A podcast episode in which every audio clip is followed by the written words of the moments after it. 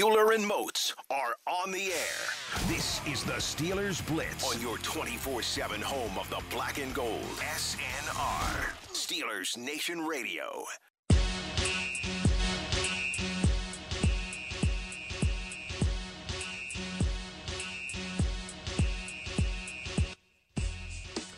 Going on, Steelers Nation? Live from the UPMC Rooney Sports Complex on the south side of Pittsburgh, Pennsylvania. Wesley Euler, Arthur Moats with you here inside the Electric Factory for the next two hours. You already know the drill. You want to chime in, you can do so on the dot com, the Twitter dot com, at Wesley Euler, at the Body 52, where at least I should say one of us is on the south side of Pittsburgh, Pennsylvania at the UPMC Rooney Sports Complex currently. My partner Arthur Moats is stuck in traffic on his way down here. What's happening, Moatsy? Give us a little play by play. Hey, man. This is the beauty of the Parkway. This is the beauty of Pittsburgh. When there is an accident, the traffic gets insane. But where there's a will, there is a way, and nothing, nothing, not even some traffic, can keep the show from going on, baby. That's right. We, uh, you know, no adversity. We just cut off our eyelids. But you know what? This is your one-time traffic excuse here, Mozi. So you're gonna have to find a new excuse, a new mistake. Hey, no you know, question, going man. forward. I'm gonna, hey, look, I'm gonna start coming three hours early with you. uh, you know, it's funny that this happened today too, because I don't know if you saw this, but there was this big debate going on on Twitter. I don't even know who started it. Um, I'm assuming somebody in the media. It's always somebody in the media, but there was this big debate Always going on on in the media. Always, always. You know how we like to stir things up. Uh, somebody, there's a big debate going on about the worst traffic area, worst traffic spot in all of Pittsburgh. I'm guessing right now, Mozi, you think that's the Parkway. Well, it's a strong possibility that it is the Parkway. A lot of people have had issues with the Parkway, and typically the Parkway isn't bad during this time of day. But like I said, man, when there's an accident, when shit's stuck, you are stuck. And my friend, whew, literally been sitting here going on 45 minutes now. So, you s- yeah, I I would I would definitely put the Parkway as my vote for right now. Are you on the other side of the tunnel still? I literally am looking dead at the tunnel, actually Oh, about gosh. to inch into the tunnel. Yes, Okay. okay. All right, so we'll see. We'll see how this works out. I might have to do. Uh, I might have to talk to Brian Batko solo here coming up in about 15 minutes. Right. we'll see. We'll see how that one works out. Uh, but Arthur Oh, Moats on his way down here to the UPMC Rooney Sports Complex on the south side of Pittsburgh, Pennsylvania. On a Thursday, you guys already know what that means. We will talk to Brian Batko here, uh, you know, in about 15 minutes or so. We'll also have three questions and three guarantees before we get out of here. Uh, but Arthur Moats, Wednesday, the day that uh, I always like to watch the Steelers' upcoming opponent, right? So that I go back and I watched, uh, you know, watched the Jets Ravens game yesterday and some other Jets uh, clips from earlier in the season, if you will, uh, particularly uh, a game against Buffalo that I was interested in seeing how they played against that team. Uh, and one thing that I think I know for sure about the Jets, Arthur Moats, well, other than I should say they're in the middle of an injury nightmare too, like the Steelers. They got Yes. 18 players on IR right now, dude. The Jets, eight Crazy, crazy. like that's I don't know if I've ever seen an injury an, an IR list an injury report that deep 18 different players on IR right now for the Jets uh, but one thing stands out for them Mozi I think when you watch them on film or honestly if you just look at them statistically uh, this is a defense in the New York Jets and I think you'll appreciate where I'm going here because I know you like to start with defense always There we go. Uh, there we go. Make me feel better. they are incredibly stingy when playing against the run in the run game. So opponent rushing yards per game, the Jets have the second lowest in the National Football League. There's only two teams in the entire league that are holding their opponents to under 90 yards rushing per game on average. That's the Tampa Bay Buccaneers and the New York Jets. At home at the Meadowlands, the Jets are giving up on average just 87 rush yards per contest. Arthur Moats, with everything that we have talked about, you and I and all of Steeler Nation this week, uh, the need for Duck to respond, the imbalance in the what was a 38 pass attempts and the 15 rushing attempts for the Steelers Sunday night against the Buffalo Bills. Uh, I think it is very important I'm not saying the Steelers need to go out there and run for 140, 150 yards against these New York Jets, but what they can't do, Motzi, is abandon the run game. They have to be able to get something out of the run game against this Jets team, or else, again, I, I think you're going to be putting the ball in Duck's hands 35, 40 times, too many times, and asking him to win you the game. Yeah, you're absolutely right, man. When you're talking about the Jets defense versus the run, they have uh, they have been very very stout. Now the teams that have given them fits were the Ravens and the Bills on terms of the ground game, but that was due to them having running quarterbacks or mobile quarterbacks. Ryan Fitzpatrick was another one who the Jets struggled to contain. But when you're talking about establishing the run, you're obviously coming to this game. James Conner is another week healthy. So you have to lean on him more. Benny Snell, he's healthy. You have to lean on him. Jaylen Samuels, you have to lean on these guys because we saw when Duck is having to throw the ball almost 40 times, that's not going to be the recipe for success. And when you're looking at this Jets defense, number one, they haven't been able to generate a ton of turnovers. So you know you're going to be able to sustain these drives. They're not getting off the field right away. And you have to anticipate that with your your uh, your running backs, the war of attrition it adds up, and the teams that have really committed to running the ball versus the Jets, whether it was through, like I said, some of the quarterback runs, or actually making sure they're giving their running backs ample opportunities, those teams have been able to be successful. Arthur Moats from the Parkway on his way down here, laying laying down the Jets' knowledge. I, I think this also, Moatsy, uh, kind of works the, the, same conversation we're having about the Steelers and their offense as it relates to the Jets' defense and, and their stout ability in the run game. I think you could kind of have a similar conversation for the Jets against the Steelers' defense, right? Uh, obviously, there's the whole Lev Bell storyline, and we'll get into that later, and I'm sure we'll talk about that plenty tomorrow.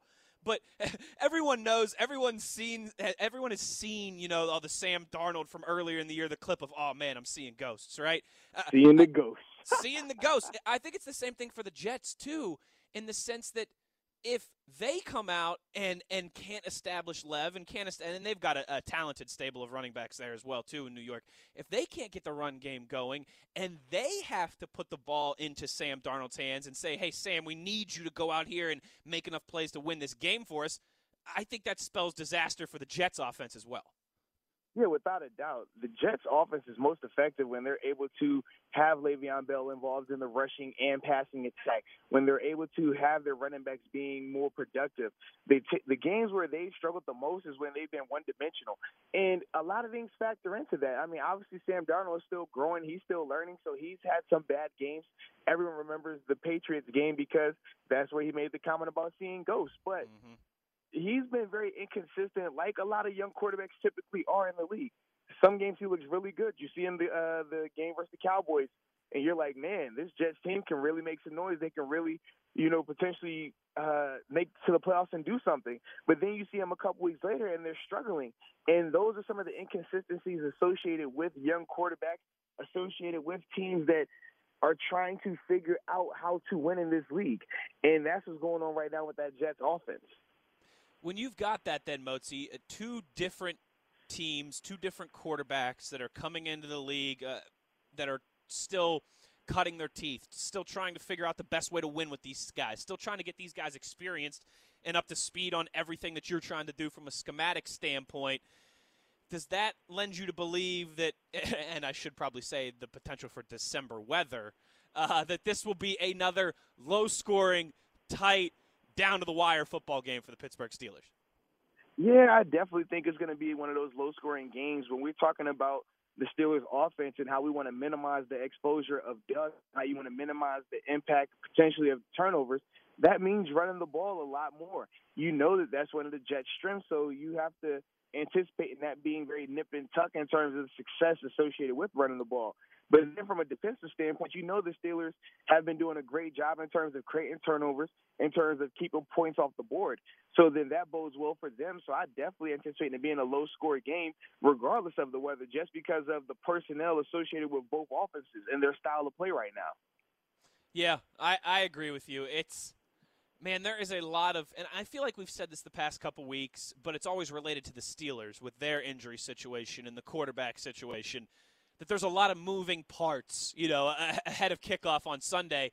Now I feel like that though, Motzi, for both teams. Like both teams have so much unknown, so many question marks, uh, and again, particularly on the offensive side of the football. Yeah, they do, man. And like you said, when you're talking about some of the injuries on the offensive side of the ball that both teams have had to face, they've been at key positions, and that's the thing that we don't like to talk about as often if it doesn't deal with the quarterback. And I think that's why the Jets early on they were talked about when Sam Darnold went down with uh, with mono, but other than that, they don't really talk about the Jets and their injuries. Where, like you said, they have 18 players on injury reserve. That is a ton. That's over, that's over a third of your roster.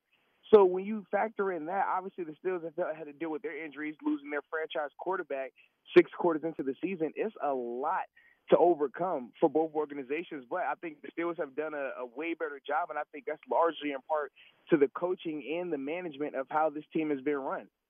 Yeah, it's a good point by you, and and obviously the Jets are going through that. We've seen the Steelers go through that. Uh, I actually you'll like this one, Motzi, because you know, you know, I've done all the research. I've got all the notes. Oh yeah, you you you my numbers guy. You know that, man. Uh, you know, I've I've got an opinion on everything. Um, and that's the, why I love you. The only if you take the offensive line out of the equation for the Pittsburgh Steelers offense, there's only two people that have been healthy and well, healthy, you know, in quotation marks. There's only been two people right. that have dressed in every single game for the Steelers offense. Again, if you take out the offensive line, Diontae Johnson and Johnny Holton. That's it. That's wow. the list. Just think about that. Wow. Yeah. Two guys yeah. that going into the season weren't even going to be featured like that. In terms right. of Diontae, you were talking about him being the third, maybe fourth receiver behind Juju, Moncrief, and James Washington. That's wild. And then obviously Johnny Holton, he was the guy that you just anticipated for special teams only. Right. So yeah, that that is crazy to think about. But that's the NFL right now, man. You mm-hmm. deal with these injuries, but I think that just goes back into why Coach Tomlin is receiving the recognition that he's received this season because of that type of adversity that he's had to overcome to have this team in position where they control their own destiny. Literally two wins away from going to the playoffs after everything that's transpired this year, after the horrendous start to the season, I mean, that that's just mind blowing when you think about it. On Twitter at Wesley Euler at the body fifty two. The body. Harry tweets, "Tell Moats we are trading him for being late," and David follows up with, "His punctuality is below the line, if you will." Mike Tomlin voice.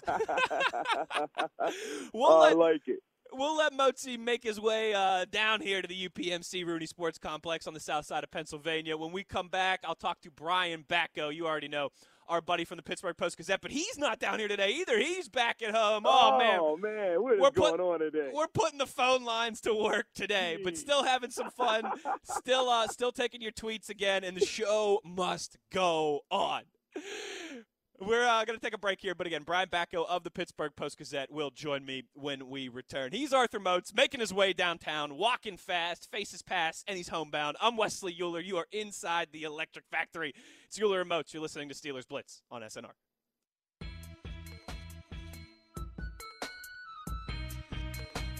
This is the Steelers Blitz with Wesley Euler and Arthur Moats on your 24 7 home of the black and gold, SNR. You know, there's this really weird dynamic going on today on SNR where Punch and Wolf, who usually take a ton of phone calls, instead had like three or four guests down here live today. And then Moats and I, who usually only do Brian Batko, one guest here live and in person, never really go to the phone lines. Well, I had to do the opening segment with Moats because he's on the Parkway, and Mr. Batko not coming down to Steelers HQ, so he is joining me on the phone lines right now. Brian Batko of the Pittsburgh Post Gazette, kind enough to join us as he does at this time every Thursday. But you just got me today, Batko. I hope that's okay. Yeah, yeah, I guess that's all right. But I mean, hey, Moat's running late, getting to the facility. You know, traffic, car troubles, things happen. Uh, I technically have the day off, so I'm not down there. But you don't care. You're just putting us both on blast, aren't you? Well, listen, you know, I'm like Greg Jennings. Sometimes I just got to put the team on my back. Yeah, yeah, we get it. Wes Euler is the hardest working man uh, on Steeler Nation Radio, certainly uh, among anyone who's in that building right now on the South Side, no doubt, even including all the staffers and players in the middle of a playoff push. Well, yeah, certainly. I mean, come on, yeah, coaching staff in the middle of a playoff push, two games left. There's no way those guys are working harder than me. Let, let's be honest here. No, no, you are you are making radio magic happen all by your lonesome right now. But at least Moats and I are still calling it.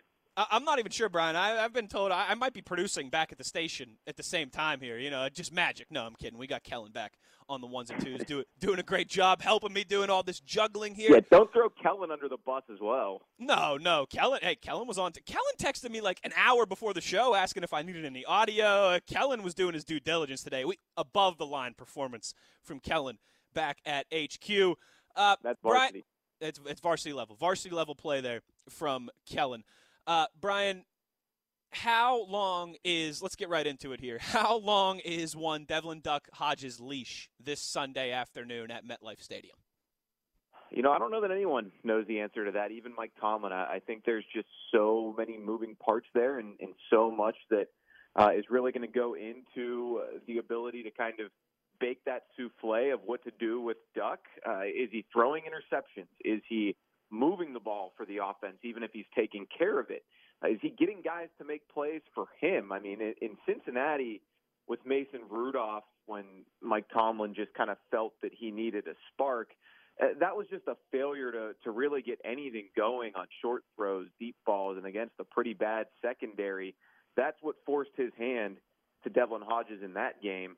Obviously, he's sticking with him at least for now after throwing four picks, but I do think the uh, the the biggest thing that will determine the length of the leash, if you will, uh, is going to be ball security. So I think as long as Hodges uh, is at least getting back to the old duck and not turning the ball over, uh, which should uh, make things easy and make life easy for the Steelers defense against the depleted Jets offense, that'll be enough for Tomlin in this one. I agree with what you said there, particularly with the turnovers aspect of it. I think there's going to be a, a huge, a direct correlation there, if you will, to the decisions that are made on the field in game on Sunday but a lot of talk, and rightfully so, from from Mike Tomlin and from everybody else about giving Duck the opportunity to respond. Right? How uh, in any business, but particularly in sports, uh, how you respond to adversity is quite often what defines you. Uh, Duck with his first real struggle as a in his early you know career here as a quarterback in the National Football League, giving him the opportunity for another week of preparation and to bounce back. Uh, how do you expect that to look on Sunday? Uh, we know the Jets, a team very stingy in the run game, so it's not like uh, the Steelers can just keep the ball, you know, ask Duck to throw the ball 17, 16 times, something like right. that. Uh, is uh, do you expect that response? Like, is there going to be a line there that the Duck's going to have to waddle in not completely going into a shell, right? But again, making ball security and you know the quote unquote not killing us, making that a priority. Yeah, I'll be really curious to see how Devlin Hodges responds. I mean, the thing we've heard about him all along, even if he doesn't have all the physical traits that you want in a starting quarterback, he at least has the moxie. He has kind of the intangibles. Well, guess what? He went from being the most popular guy in town for a month or two to now all of a sudden being the ire of Steelers fans everywhere with the way that he played in a huge game against the Bills. So will he kind of uh, shrink from that uh, challenge, or, will he rise to it? A lot of that is going to have to do with, I think, uh, the quality of the Jets' defense in this game. Like you said, Wes, they have been good against the run, or at least they were until these past couple weeks. Uh, but they've also been playing without Jamal Adams the last two games, and, and he's arguably the best safety in the NFL and, and almost inarguably the best at rushing the passer. Six and a half sacks, one and a half uh, off of breaking the all-time single-season record in this league. So he's expected to return. You got to think he'll be pinning his ears back to go in there and make life tough for number six. Uh, they're they're expected to have Quinnen Williams back, the number three pick in the draft after he missed last week. He's been kind of a bust a little bit so far in his first year, but obviously a lot of talent there. Uh, it's it's not going to be a, an easy game plan to to construct for this Steelers offense, Randy Fichtner. But to your point, I, I do think of a lot of it is going to have to do with Duck probably being able to to make some throws that he couldn't execute against the Bills because they're going to pressure him, they're going to blitz him, and and yeah, you got to think priority number one is going to be take away the run and make them one dimensional.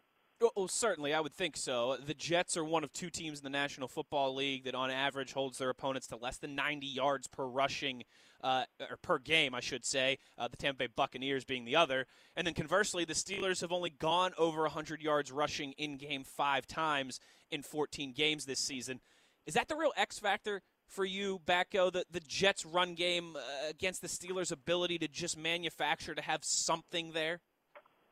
Yeah, I think uh, establishing the run or, or stopping the run, depending what side of the ball you're talking about, is an X factor in any game, as is taking care of the football and winning the turnover battle. I mean, Cam Heyward was saying after the Bills game that he's not making a big deal about all the turnovers that the Steelers had in that one, the, the five turnovers between the four picks and the lost fumble, because their defense was able to get some takeaways as well. So that kind of uh, was a wash, but it really wasn't. It, it really held back the Steelers in that game. So I mean, you, you got to think in addition to uh, you know trying to move the ball with the running game, well, what does it also help you do? It helps you accomplish keeping the ball on the ground and, and taking it out of your quarterback's hands and, and minimizing the likelihood of giving the ball to the defense. So uh, that is going to be as crucial as ever. And, and I'm still curious to see how this backfield rotation play out if they were able to establish the run. Are they going to lean on James Conner a lot the way they did against the Bills, relatively speaking? Are you going to see more Benny Snell? It sounded like Mike Tomlin was a little bit regretful about not using him more. Is Jaylen Samuels uh, a little bit of an X factor in this one because of what he can do in the passing game? Or will Kerrith Whyte all of a sudden get the mothballs dusted off and, and give this team a jolt in the running game? I, I really don't know what to do. It's similar to the quarterback position. If you have two, you really don't have one. If you have four running backs, uh, do you really have one right now with the Steelers? Because obviously James Conner still isn't 100% yet with that shoulder. Yeah, man, very true, and, and good to hear from you, Mr. Most, where did you come from? What come on, baby. Listen, man, you know I'm like the magic man around here. I just pop up anytime, any place. wow, that is impressive. Way to get here. But man, you definitely hit on a good thing, man. Talking about if you have multiple quarterbacks, you typically don't have one. But speaking of that, man, Duck's mindset and mentality coming in this week, man, it was obviously the the uh, decision making process in terms of would he be the starter this week, Mason Rudolph, him preparing and things like that. So just mentally, where is he at? Uh, it's tough to say. I mean, we were just talking about how this is really the first kind of adversity he's had to face at this point, and you know, the thing that maybe has changed a little bit with Duck Hodges from you know August to now, from September to now, even October to now he went from being the undrafted tryout guy from Samford who truly had nothing to lose and was playing with house money to all of a sudden you're getting an extended audition here for your future.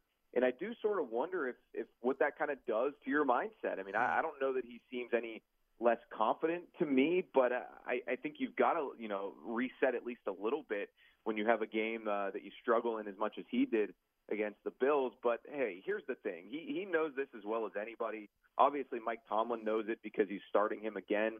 That was the best defense that the Steelers have seen in quite some time, and, and it's certainly a better defense, I think, than the Jets, even at full strength. So maybe Duck Hodges isn't going to be completely kind of downtrodden after that game. Maybe he realizes, hey, I'm going to get a chance now to to face a unit that is a little closer to the Cleveland one that I was able to take care of, and, and maybe I'll, I'll get back to get back to basics in this one against the Jets. Yeah, definitely, man, and I'm hoping so, and I'm sure Steeler Nation is hoping we see that Duck Hodges. Now, on a positive note, Steelers, man, uh, what five guys named to the Pro Bowl uh, this uh, earlier this week.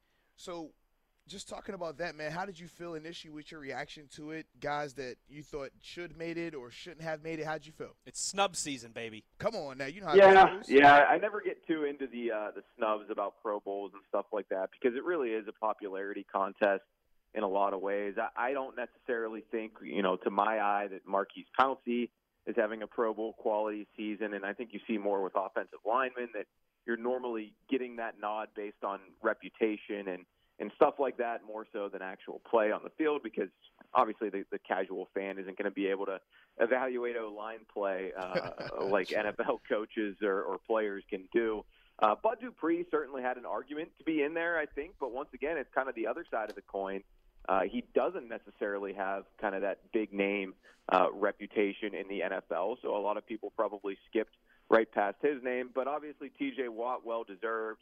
Minkah Fitzpatrick, well deserved. David DeCastro, I still think, has been uh, a bright spot for an offensive line that has struggled a decent amount this year, and uh, for an offense that uh, is, you know, had its ups and downs, we'll say, as the Steelers have, to still get two guys in uh, to the Pro Bowl is is pretty good for them. So uh, it's always good for the the Steelers. I mean, they they're always going to do well in these kind of things because they have such a big fan base and uh, they get a lot of games in prime time. So people get to see guys like T.J. Watt, Minkah Fitzpatrick, David DeCastro week in and week out.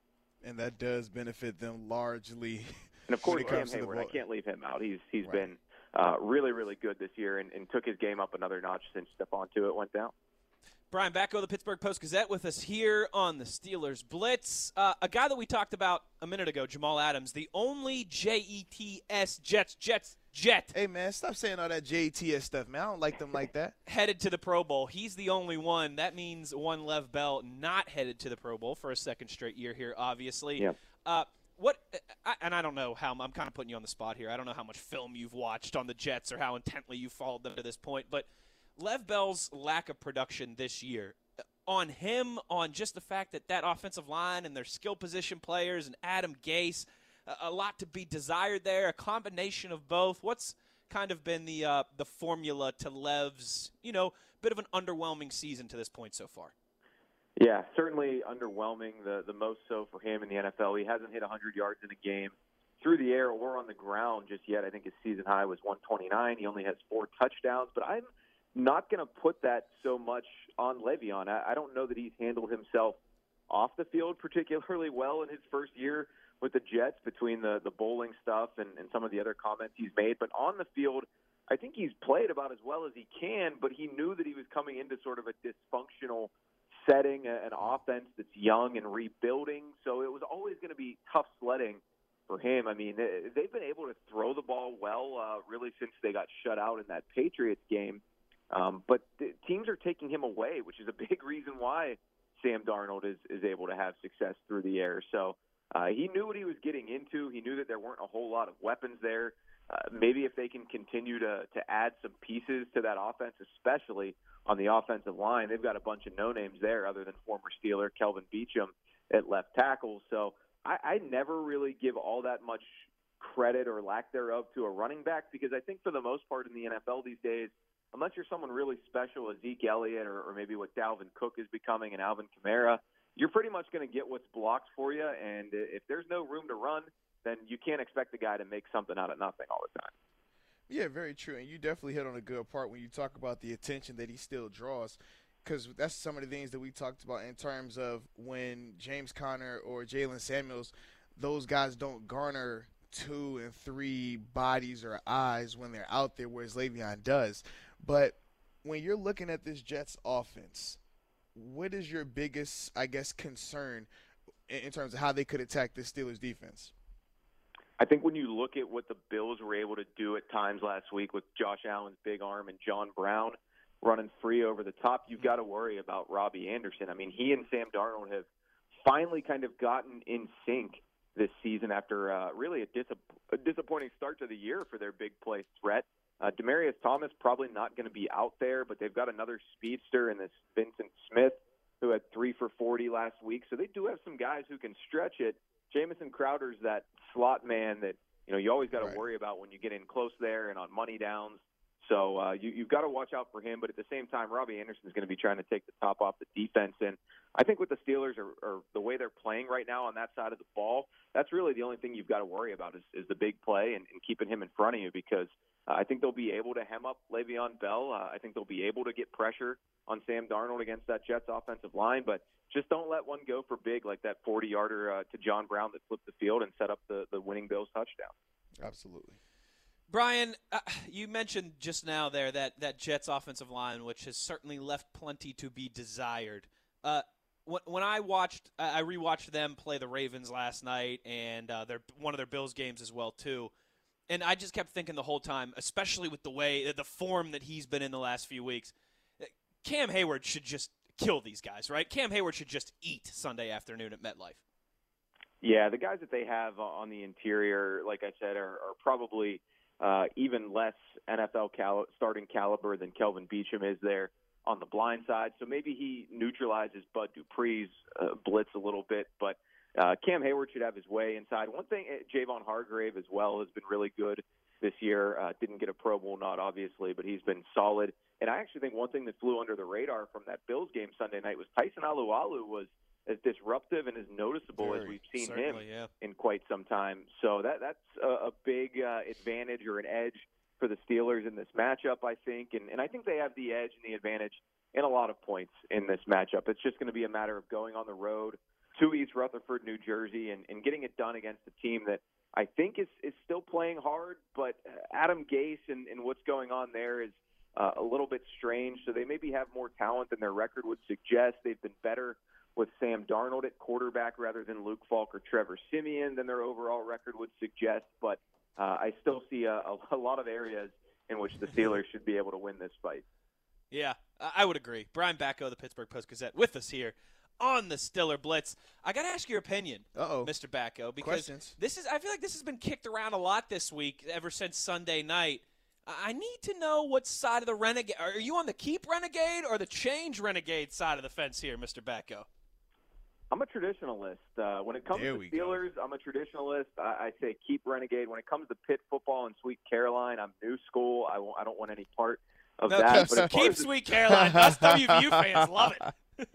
no, no, it's awful. But as far as Renegade, I think it's unique. Uh, I think it's something that's been a staple of this thing for so long. The players change, the faces change, but uh, that's kind of one of those constants that I think is is pretty cool uh, about the Steelers, and and it's more coincidental than anything what happens after Renegade. Let's be honest. It's it's Sure. not like it's having some crazy effect on, on the defense or the offense. Uh, it's just a matter of executing after whatever time it happens to be played in a game. So uh, has it lost its luster in terms of pumping up the defense? I don't know about that. I, I think it's something that fans still really enjoy, and it's something you anticipate when you are attending a game, uh, especially if you're a Steelers fan from out of town or, or even a local person who's never been to one before. All right, hey, I just want to let you know from personal experience, recent experience, and from talking to guys that are still out there. Yeah, Renegade still got that juice, baby. Yeah, we still buddy. love it. As soon as it drops, screen goes black. And I feel like the people who don't attend the games are the big ones making that push of talking about, oh, maybe we should change it. The ones who are there, you look forward to it because it's an iconic moment in every game in terms of all the fans in unison get into it and, and, And get whole hype. oh well, look, the Ravens seemingly made it their own. They played it all week. The Bills played it all week. They made it their. I mean, okay, when teams go to when teams go to Lane Stadium, they play Enter Sandman all Listen, week. That still doesn't mean No, no, it's no, theirs. When Virginia Per- Tech's per- jumping personal around. Personal experience. 2013, we played Renegade every day, multiple days throughout the week in practice. Made it our own. When it plays in the stadium, get hype. Oh yeah, we did that too. We were dancing around Renegade, yeah, and then we proceeded to lose. And the the storyline isn't the same because we lost, but because the Bills won, because the Ravens won. Now all of a sudden it's, oh man, they they used that for their advantage, and we should change it up. No, it was a fluke. Period. If if the Steelers win, which they do more times than not, then that's never in the conversation. From Arthur, If you've got an anthem like that that other teams are playing it at practice true. to prepare for it, I think you've got something good on your hands. Absolutely. Good call there, Mr. Batko. All right, before we get to your esteemed prediction, I got to give you a chance to brag. All right, Tuesday night, your Shaler Titans knock off my number one ranked undefeated Mars Planet, 73 to 62. Uh, it looks like this Reynolds guy you guys got in Shaler can ball, huh? Yeah, it's a beautiful thing. Makai Reynolds had a big game. Mars was dealing with some injuries, but you know what? There's no excuses in Whitfield basketball. It's The standard is the up, standard. So I'm saying roll Titans, roll. All right, Brian Batko with now, right? Because I wrote this down last week, uh, and he nailed it again. So he was nine and three last week. So now he's ten and three with his esteemed predictions on the year. How does Sunday at MetLife play out for Steelers Jets? Yeah, I don't remember what score I gave last week for the Bills game, but honestly, that one did kind of play out sort of as I expected. So a little surprised that uh, Steelers fans think the sky is falling, but I guess I shouldn't be shocked by that at this point. That is uh, fandom. It's short for fanatical, but Sixteen week, to I ten think the was the score you predicted, by the way, last week. what, what was it? 16-10. 16-10. So you were pretty darn close, Wow. buddy.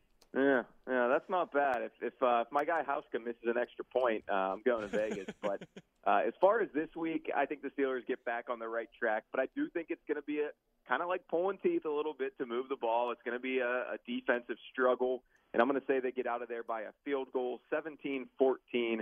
uh, and they are one step closer to getting into the, the postseason in 2019. Which uh, people were down on their chances after that game Sunday night, but uh, I think they'll handle business against the Jets. 17-14, that is the prediction from Brian batko Find his work in the Pittsburgh Post-Gazette on Twitter at Brian batko He hasn't changed his number since the seventh grade. He is our good friend of the show. Buddy, varsity stuff today. You know, you're not down here, still taking the time. We really appreciate it. And the Brian batko I don't know if we'll talk to you last next week. We'll have to see how the Christmas schedules shake out. If we don't talk to you before Wednesday, Merry Christmas, buddy. Yeah, Feliz for sure Navidad. thing. My, my pleasure, guys. Thanks for joining us, Moats. and that's why he's our guy. Brian Batko, a pleasure as always. He throwing the darts at hey you, man. man. It was a rough time out there. I He's- did find out what was going your, on He's too. trying to get your game check from I know, from, man. From. I did find out what was going on. It was actually a, a, a three car accident, man. So I hope those people are safe and okay. yeah. Yeah. I was like, oh, no wonder there was so much traffic here. Oh man. well, the show must go on. The show has gone on, and now the fun will really get going. Motzi back in the saddle. I want to talk to him about that whole bouncing back from adversity thing that we've heard so much from from Coach Tomlin from the Steelers about one Devlin Duck Hodges this week. We'll get into that when we return and take your tweets as well at Wesley Euler at the Body Fifty Two. The body. Euler and Moats at Steelers Blitz on SNR.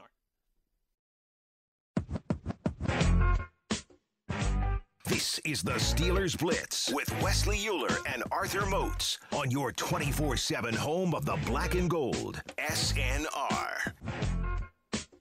It certainly goes without saying that, man, this has been just an incredible season of highs and lows for your Pittsburgh Steelers. of indeed. of peaks and valleys. Of uh, I mean, it's like we've been at Kennywood on the new Steel Curtain ride the entire year. Uh, started out 0 and 3, 1 and 4. Ben Roethlisberger out for the season. Then you come back, you win what seven out of eight games. You- You're sitting at an eight and five record using a guy who you cut out of training camp at quarterback.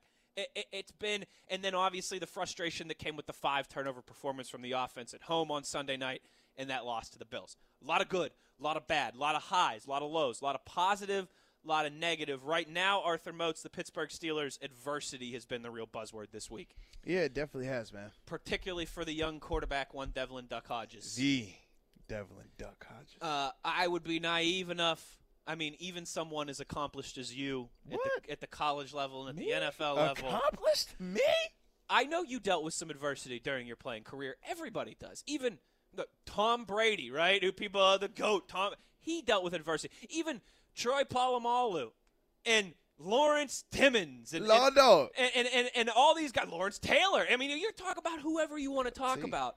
Uh, Ray Lewis and Ed Reed, those guys dealt with adversity. Peyton Manning, he dealt with adversity. Uh, Hines Ward, he dealt with adversity. Everybody who plays this game, who plays sports, and I don't care how great you are, you deal with adversity at some point. What is it like in the in the weeks, in the moments in between, Motzi, when you're waiting for that opportunity? Like I'm sure Duck has been all week, just waiting for Sunday when he finally does, and, and the offense in general too, when they finally get that opportunity right to to bounce back. First off, I like how you just made it that only us athletes face adversity. Mm, everybody does. Everybody. right. I don't want to short the power grid, the megawatts. I know y'all deal with adversity. Clearly, some people on this radio show today had some adversity. it's like that. Sometimes it do be like that. It do be like that. But in all seriousness, though, man, in the uh, when it comes to football, though, in the sports world, when you're facing that adversity, the biggest thing is mentally you have to never stop believing in yourself. You have to never stop believing that you are good enough. You have to also understand the importance of positive criticism, Hmm. positive uh, in terms of how you critique yourself and how you receive that criticism. Because a lot of times, if you're very sensitive in terms of people not being able to tell you stuff, not being able to correct you, Sure. you won't receive it in the right manner in which it should have been received and ultimately you won't get that message that you needed to hear and you will not be able to grow and learn from your mistakes and your errors particularly after a loss too right because if you as you've said constructive criticism is much easier to accept and to take when you're winning games as opposed to losing them yes and the reason is this if i win but i miss three tackles my trump card ultimately comes down to, hey man, I won the game. I don't care what you're talking about. So like I'm not gonna be as offended because I know I have this one thing that's gonna always make me feel good. Whereas when you lose, and they're like, "Hey, Duck, man, you threw four picks. You shouldn't have thrown this pick versus this coverage. You shouldn't have thrown that pass versus that coverage." You're hearing all that negativity, and you lost. So you have to own every bit of it. And I think that's why sometimes players don't receive it the way they should after a loss. But the guys who last in this league, the guys who are able to overcome that adversity, they number one have that thick skin. They understand that you're going to be criticized in this room mm-hmm. with these coaches, with your teammates, but they're doing it from a position of love, not from a position of hate. They're not trying to knock you. They're not trying to disrespect you or embarrass you. But they're under, they're, they want you to understand the significance of the moment, the significance of the details, the minutia. And it's on you to be responsible enough to receive it and learn from that. And that was some of the things that I had to do, but I had to learn it. It's not easy because every person that makes it to the NFL, you were the man in high school. You were the man in college. So even if you had a bad game, they're still telling you how great you are. I had a game. Or if you had a bad game in high school and your team lost, it wasn't your fault, Moats. Not at all. Like you balled out. I had a game, man. I remember in college, I had a game where we ended up losing by I think it was three. I had a 15 yard penalty because in the moment, like I just kind of, I, I might have blacked out just a second. Red lined a little bit. I, I, I flirted with that red line, might have crossed it, got a penalty. you didn't swing your helmet at anybody though, did you? Nah, Okay, nah, okay, nah. I ain't go that sure. far. Just But sure. but it, I'm sure if the helmet would have ended up in my hands, something could have transpired. Is this on YouTube? No, it is not. Shout out to the FCS at that moment. but I just remember how even in that moment after the game we lose and it was dra- it was directly related to that penalty. They're still talking about. Well, Moats you still balled up, baby. You still went for two of them sacks, man. You still was, you know, what I mean, you're the guy. And I end up winning the Player of the Year award at the end of the year. So it really did, like, for me, I never had to understand To face that music. to face that. But then you get to the NFL and it's like, oh no, it's drastically different. The the errors are heightened. The stakes are a lot higher. And then you have to go through that humbling experience and then you have to understand that this is a professional atmosphere. This is an environment where we all collectively have to be able to give and take and criticize and receive it. And once I learned that, I became a better player and a better teammate for it. sure. And I think those help are, other guys deal with right that. and, and when you're able to tell a younger guy like look i've been in your shoes if you're a younger if you're a younger guy who's looking for an example you can say hey this was my example Here's what I went through. this is what i did happened. wrong Yeah. and this is what i did right And maybe But- I was listening to the outside noise too Yeah. much and wasn't paying attention enough to this and that. those are all the things that you learn throughout that process and i'm sure duck is leaning on some of his older guys and i'm sure mason rudolph is as well because Certainly. we forget about mason because right now he's not the starter but realistically he's two interceptions away from being right back in the fire Mhm. So it's just as important, and, and this is something that Coach Simon says. Like, if I'm talking to you, Wesley, but you see all these other guys in the building, don't think that I'm not talking to y'all as well. Like, if I'm giving you this message, if if I'm directing it to Wes, all of y'all better listen because it applies to all of us at some moment, at some moment, at some time. And that's the situation with Duck right now and Mason. He's gonna critique Duck. He's gonna coach up Duck. He's gonna be talking to Duck about this and that and that and that and that. But that message still applies to Mason. That still applies to Artie Burns if he were to get the opportunity due to an injury. I mean, the list goes on and on of the other players that are affected and in the same situation that just aren't the hot hot topic right now. Not the new quarterback. right. Yeah. But it, it applies to multiple guys in terms of how they're going to have to uh, answer to the adversity and face the adversity and ultimately overcome that adversity. But I think with Duck, man, from what I've seen from him, he does seem like a guy who will receive it. He doesn't seem like the guy that feels as if he's too big or above reproach, above Right. criticism. He doesn't give off that type of vibe, and that's good to see. And Mason as well. I got to tip my cap to him. He doesn't come off like that as well.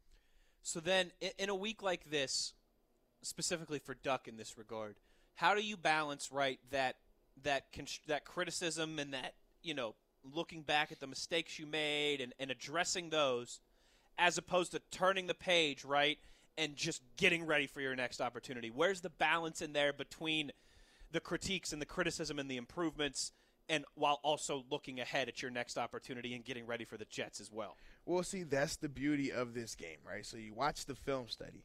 The film study element is where you dwell on last week in terms of your errors, your big mistakes you made. The the the out the the deep out from the left hash to the right sideline, the pass was intercepted by Tre'Davious White. That's the pick that you you harp on because you say to yourself, I thought it was fire zone coverage. They were bringing a corner blitz, but it was cover three behind it. So I know now that I can't just assume if it's a corner blitz is going to be this coverage.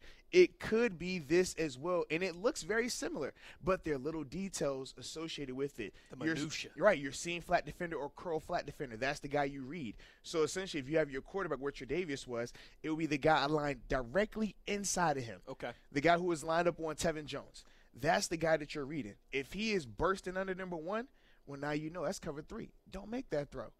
If he's turning and running with Tevin Jones in a man like move, now you know it's a fire zone concept. Now you make that throw. Those are the little details that you learn from that last game. Sure. That's what you take from it. Then you also take what you did good. You say, okay, I was able to throw a nice touch pass here. All right. We had that really nice drive Right, to we start had the second drive. half, and we went down and scored. So you take bits and pieces from it, but all of those things you're factoring in and trying to figure out how number one can I improve myself. That's the interception element of it, right? You're focused. That's the self scout. Yes. Okay, I know I need to do like this better. Self scout. Yeah, you got to self scout. So it's like, all right, I know now I need to do this. I can't do that.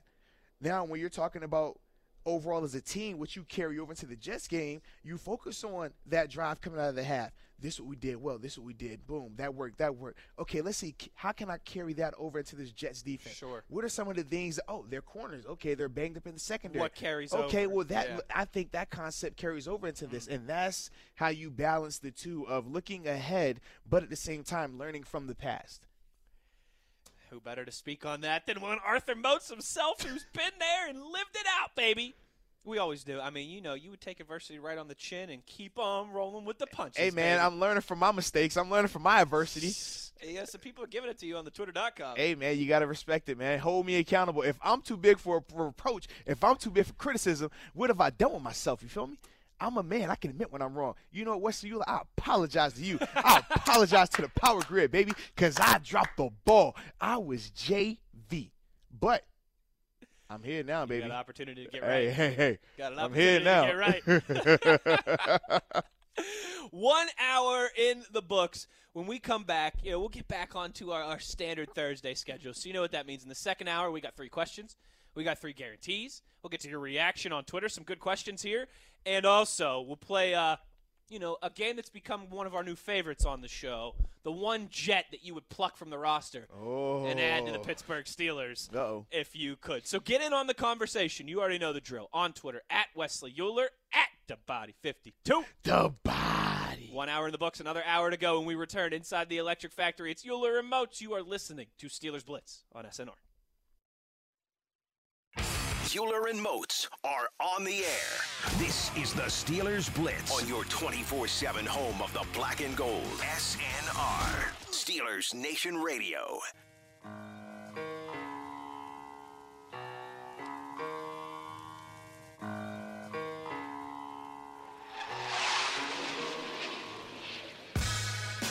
Good afternoon, Steeler Nation. How we feeling? Well, that's good. Euler Moats with you here inside the Electric Factory. We are both live now from the UPMC Rooney Sports Complex on the So- south so- so- side of Pittsburgh, let's the Pennsylvania. emphasis, put the emphasis on that. We are both live. Like, I'm just being honest with the people. wow, Transparency. wow, that's that's what we're doing now. You gotta be honest. You gotta be transparent. Wow. You gotta be transparent. That's crazy. That's crazy. That's oh, crazy. so it's like that, huh? I just threw you under the bus there like I was Regina George. Having some fun. It's a, you know that's the one thing. You know I'll say Eh, it- people can say a lot of things about us, Motzi. I think the one thing that they could say is that we're never dull, never boring. Never that, man. We got to spice it up, baby. Keep you on your toesies. That's what we do. Arthur Moats, my new favorite game that we've been playing on Thursdays. I want to get right into it here with you in this segment. The one guy from the other team that you would pluck and add to the Pittsburgh Steelers. Now, remember, there's some considerations with this, right?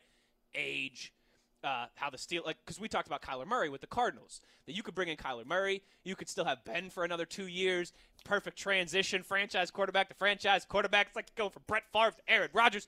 Uh, we talked a little bit about that last week. Cap considerations are involved in this, so guys that are really producing on their rookie deals are you know juicy, intriguing, if you will. So Arthur Moats ahead of Sunday. Wow, why I gotta go first? You want me to go first? You go first, man, because for me, I'm biased.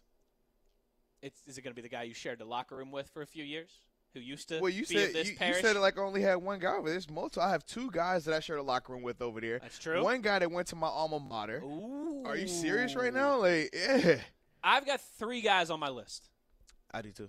and spoiler alert, this has kind of become a theme here. They're all on the offensive side of the football. Are you serious? yeah.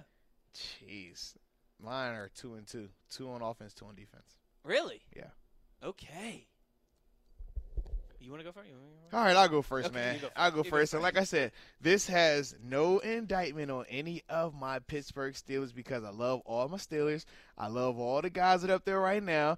Any of the guys that I've actually had the chance to sit down and talk with, you know, in a, a personal capacity or in a professional capacity, you already know how I feel about y'all. So let's just throw that out there right now.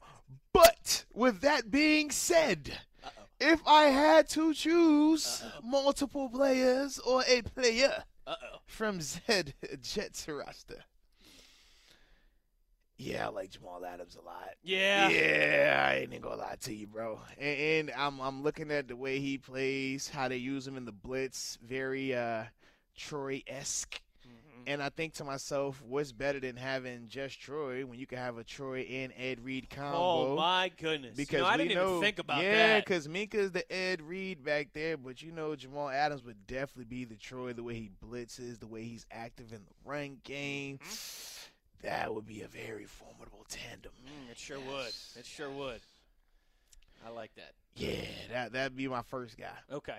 Um, you So want you me? You gonna name you want to go back yeah, and yeah, forth we'll here? go back and okay. forth. Yeah. So I left Sam Darnold is not one of mine because opposite of Ky- like when I was thinking about this, right? Because I thought, okay, Kyler Murray, I said last week, Sam Darnold saying right, young guy, you could mold him, Yeah. have Ben come back, and then boom. But Sam Darnold's in his second season, Mm-hmm. which means that if you know Ben comes back healthy next year and you had Sam Darnold, Ben plays two more years. Well, then all of a sudden you have to make a contract decision with Sam Darnold before he's even really your guy. Um, you know that money becomes more of an issue there with the years and everything. So I didn't like that as much as I like Kyler Murray, even though I do like Sam Darnold for the next 12 years as an NFL quarterback. Uh, I mean, all right, come on, I'll be that guy. Number one on my list is Lev Bell. Like without a doubt, I would put him on the Pittsburgh Steelers right now, and we ride. I like it. That was gonna be my number two guy. Yeah, because I shared a locker room with this guy for four years. He's got me out of some stadiums in four years. Mm. He's done some things that I've never seen before in four years, both on the field and on the practice field, like in game and practice games, practice settings. That dude, I've never like in terms of work ethic. Dude, he, he I tell you all the time, and the two guys that hands down were the hardest workers I've ever been around was him and AB. Okay. Everybody talks James Harrison, love Deebo to death. Uh, We already had this conversation. AB and L Bell were on another level. They don't post it on the gram, so everybody can't get enamored with it. But those dudes on another level. And, and yeah, without a doubt, man, yeah, I'm definitely bringing them back. I, I still remember what it would have been. It was a 15-16 season, so it would have been the 16 playoffs. Yes. The Dolphins and the Chiefs. Yep. When AB was out, And and, and it was Bell Lev, Lev, Lev, carried Lev, us. Left, left, And Lev, and, and Lev. the thing was this: he was hurt going into the Chiefs game and was still carrying us. And then that's what made me so perturbed with the fans and the media with how he he eventually gets hurt in the Patriots game and they just Right. go on and on and on. I'm like, this cat is putting it on the line multiple weeks to get us here. And this is how y'all think of. This is how y'all repay him. And this and, and you wonder why guys say be smart. Don't don't put yourself out there like that. That's part of the reason right there. I remember the game plan from that Kansas City Chiefs win. It was first down, hand it off the left. Yep. Second down, throw it or hand it off the left. Yep. Third down, throw it or hand it off the left. Yes. That was the offensive game plan. Yep. And we said defensively, don't if they don't if they don't score a touchdown, we'll be fine.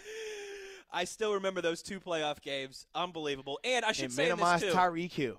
I will, hundred percent. Because that was a whole nother animal right there. I, I, I will say with this too, and I think if we gave him some truth serum, he would admit this as well. Uh, it would benefit Lev to, to come back here as well too. It Oh, wouldn't just benefit the Steelers; yeah. it would benefit both parties. Without a doubt, but let's be real. We know why it all played out the way it played out. It was a money thing. It was never. Uh, I think that I'm better. I can go and, and do it over here without you guys. No, it was just I know I'm going to get paid more to go here, or the contract is going to be more beneficial to his eyes, not to fans' eyes or anyone else's eyes. To him, which is what matters the most because it was his decision. You know, Yep. that's just how it worked out. All right, who's so Lev was your second guy? Yes. Uh, my next two, I don't know who I would necessarily have at second. I actually wanted to get your opinion on this, but they Okay. both play the same position and they're both the same age, and they both have about the same salary cap hit. all right, all right. Uh, I would take one of the wide receivers, Robbie Anderson or Jamison Crowder. I'm just not sure which one. I would have to. I mean, if you look at them statistically, That's very similar. Salary cap, very similar. Like I said, they're tough. both 26 years old, so it's not like one's younger than the other. But Lev would be my number one pick, and then my second pick would be would one probably, of the wide receivers. I would probably lean more Jamison just because of how you factor him into our offense. I'm assuming that James Washington continues on his trajectory. Obviously, Juju is who he is. Diontae is nasty, you know that. And I just think like having another one of those athlete type guys that can just You can never have too many of those. right, guys. right, and that's how I look. And then I'm also thinking just the mismatches that he or Diontae would get due to all of them being out there in these four wide sets, stuff like yeah, yeah, I love that one. Yeah. But Robbie Anderson's a dog too. they're both. They're Yeah. both good. so my third guy is a D lineman because you know I'm a defensive Of side. course. I'm a defensive guy. Of course. Quinnen Williams, man. Oh, that's a great one. Yeah. it's a great one. First I was And thinking. he'll be back this Sunday. Yep. At first I was thinking Big Steve because that's my whole, that's my old teammate, my dog. Sure. But I was like, you know what, Quinnen, he he's a lot more dynamic. He could do a lot more, man. Obviously, has the pedigree coming from Bama, Buy him. and he and he blesses himself when he sneezes, which I think is pretty cool. So he was your third guy. yeah, yeah, he was my third Okay, guy. and then you said you had a fourth. I did have a fourth guy. Fourth? This is where my biasness comes in. Give me You Daniel, JMU boy? Yeah, absolutely. Give me Daniel Brown, man, tight end slash big body receiver slash Oh, yeah. I didn't think about that. The Jets have a WVU tight end as well too. Trevon Wesco. Yeah, you see he's behind my guy though, right? Go He's Dukes. also a rookie. you all see he's behind my guy though, right? Go. Dukes. He's he's behind my guy though, right? Go Dukes. Yeah. There we go. If you want to tweet us who you would take, what jet you would take at Wesley Euler at the Body 52. The body. Dukes play tomorrow or Saturday? Uh, Saturday, 6:30 Okay. p.m. on ESPN. U, There's ESPN NFL games three. on Saturday It too. is because the uh, Christmas, because Christmas coming up.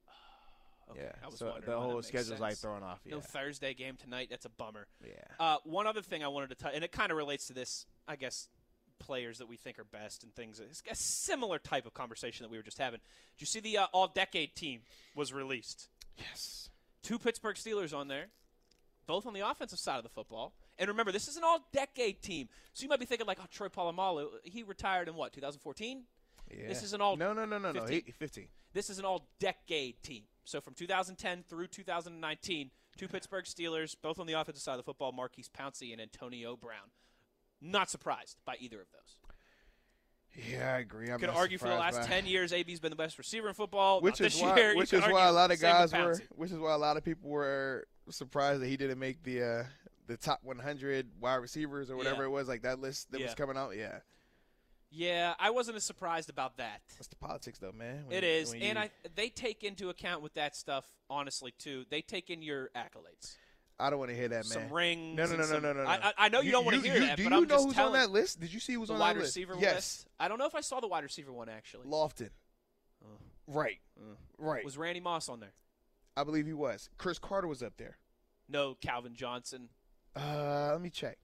We can get back to that. Let's get back to that. yes, but it was very disrespectful. Under no circumstances should those guys be up there above that man. Quarterback on the All-Decade team, duh, Tom Brady, no brainer, right? But nobody believes in him, man. He has. I know it's crazy. so you know, man. nobody believes in Tom Brady. And He's always had the Patriots. chip stacked up against him, man. This is tough for him. Running backs, they had Adrian Peterson, which I obviously agree with, NFL MVP in 2012, last non-quarterback to win the MVP award. Yeah. Zeke Elliott, a guy who's Hmm. only been in the league for what four years of the decade. I'm just saying, man. I mean, I know he's really good. It's good. But they had AP and Zeke as the running backs. Rob Gronkowski is the tight end. That's another one. That's not surprising anybody. That's Yeah. a bit of a no-brainer. Uh, even still with the early retirement at age 29. Oh, I didn't. Re- 29. Moach, you know I'm going to be 29 here in like three months. You are? Does that mean I can retire? I'm going to be 29 in February. Does that mean I can retire? Well, no, you should probably wait till you're in the 30s. That's what I did. I waited till I was Okay. 31. Okay. Fair enough. Fair enough. Wide receivers, and they did this a little differently. They actually had 12 guys on offense and defense to allow for different schematics and things like that. Wide receivers: Antonio Brown, Julio Jones, Calvin Johnson. Uh, no, no beef there. Uh, I think without a doubt. Uh, those three for me are the, are the best wide receivers that I watched this past decade: AB, Julio Jones, Calvin Johnson, and then I think there is a gap there between big- anybody else. A big gap. yeah, Yeah. yeah. Uh, left tackle Joe Thomas, not surprising at all. Uh, left guard, I always mispronounce his first name, so I'm not even going to try. But from the Baltimore Ravens, Osemele, right at left guard. Yes. Is it is it Kelich? Is that how you pronounce his first name? Uh, Kelchi? Don't, don't, don't get me to, Yeah. to butchering his name. Center Maurkice Pouncey, right guard Marshall Yanda. This one really going to steam Motzi. Right tackle, your boy, your favorite, the guy you just loved lining up against when he was suspended for PEDs, Mr. Oh, Mr. Lane Johnson. sucker. I was a little surprised that he was the Yeah. all-decade right tackle. I'd have to look into that a little bit more. But he's another. He didn't come into the league until 2013, Was it 13? Yeah, I don't know. I don't- 12 or 13. Yeah, it was up there. Yeah, He's missed some time with suspension. Yeah. I don't know about that one, but I'd have to look into it before I knocked it. Because again, you know the rule. We always talk this with Pro Bowl. If you're gonna if you're gonna rip on somebody, you you, take somebody you yeah. take them out. You know, you're gonna give All right. somebody credit, take somebody out. Uh, defensive side of the football here. Uh, J.J. Watt at your left end. Duh. Uh, Aaron Donald and Geno Atkins as your interior guys. Were you surprised that Geno got the nod over Suh? No, Geno's a dog. Geno just plays for Bengals. Yeah. That's his problem. He's got 75 and a half sacks. That's what I'm saying. If he play, if he played for, any- That's if- real. I mean, that's listen, really listen. If Geno played for the Steelers, he would be talked about in those same type of conversations Yeah. as like Aaron and all those other guys. Like, but he plays for the Bengals. That's the issue. And then right end, Justin Houston. I mean, he's a dog too, man. You think, man? He, Yeah, I mean, he- and he's he's great. still producing. He had 22 sacks in 2014. Yeah, Yeah. And like I said, he still gets numbers. Yeah. It's just because he's not getting 22s anymore. You're like, ah, he since don't got it. 2017, he's got 27 and a half Right. sacks still. saying, it's, man, Justin, like- it's Justin Houston. Uh, Yeah. Linebackers, outside guys. th- This is the easiest. I could have picked these four linebackers Chandler Jones is up there. without a doubt. Von Miller and Khalil Mack on the outside. Bobby Wagner and Kuechly inside. Duh. I mean, I'm sorry you got. I'm sorry you got snubbed there, Motzi. But I think those all right, four. all right, all right, all right. I'm just saying. I'm just saying. I'm just saying. I feel some type of way a little bit about that list. Which one don't you like? The Khalil Mack one. I feel like I would rather have Chandler Jones over him. Okay. That's just me personally because of when we're talking about. But this is the issue. Are they viewing him as It's a also the past four-three? decade. Remember, Right, I could right. argue Suggs should have that spot.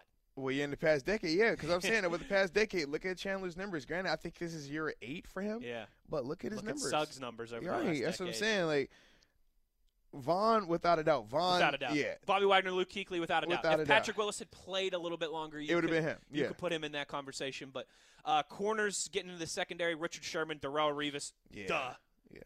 duh. Safeties, Earl Thomas, I think a no-brainer. Eric Berry. Ooh. But then I thought again, if I'm going to knock it, who else do I put in there? I would go Kam Chancellor. I thought about Kam Chancellor. I thought about Eric Weddle, maybe. I'm not a Weddle guy. Uh, and McCourty. Those were the three that I thought. I like. McCourty. I felt like I just felt like Kam had the more impact plays, the splash plays. I agree. I also do think And he's from my hometown, so I'm a little biased. There you go. But he get, he went to Texas. I don't really like him like when that. when we do these all decade things, I think we remember the last five years as opposed to the first five yes, years. correct. Man, when Eric Berry was When he in his was like good, 2012, Well, 13, well, 14. you, you know he was a part of that like elite draft class that did have Kam Chancellor in it. That did have Arthur Moats. yeah, yeah, yeah. Now that I think about it, that 2010 draft class was pretty special. Uh, kicker Justin Tucker. Duh. Oh man, he made it. Punter Johnny Hekker. I mean Pat McAfee just getting snubbed Uh, wow. there. No, that, that's uh, that. For the brand. I, I gotta say honestly, who got who was named the long snapper of the decade? They didn't. They didn't put one. They put a kick returner. They That's put Cordarrelle Patterson, but no long snapper. And then coach. I'll give you one guess who the coach was. Oh man. Yep, Hue Jackson. Rex you Ryan. nailed it. Rex Ryan. Was it Rex? he got runner up to Hue Jackson. Oh, okay, okay. Nailed it. Nailed it. It's probably gonna be Marvin Lewis, honestly. Oh, honestly though. Ooh, now you're talking. Yeah, it's definitely gonna be Marvin. Nick Saban, NFL Coach of the Decade. for that first tenure Jeez. down in Miami.